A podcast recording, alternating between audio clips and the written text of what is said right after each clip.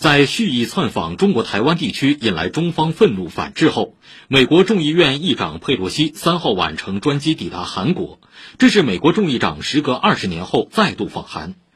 访韩期间，佩洛西同韩国国会议长金振标举行会谈，双方就韩美同盟事宜交换了意见。但这次佩洛西专程去韩国，却见不到正在首尔休假的韩国总统尹锡悦，而是在昨天与其通电话。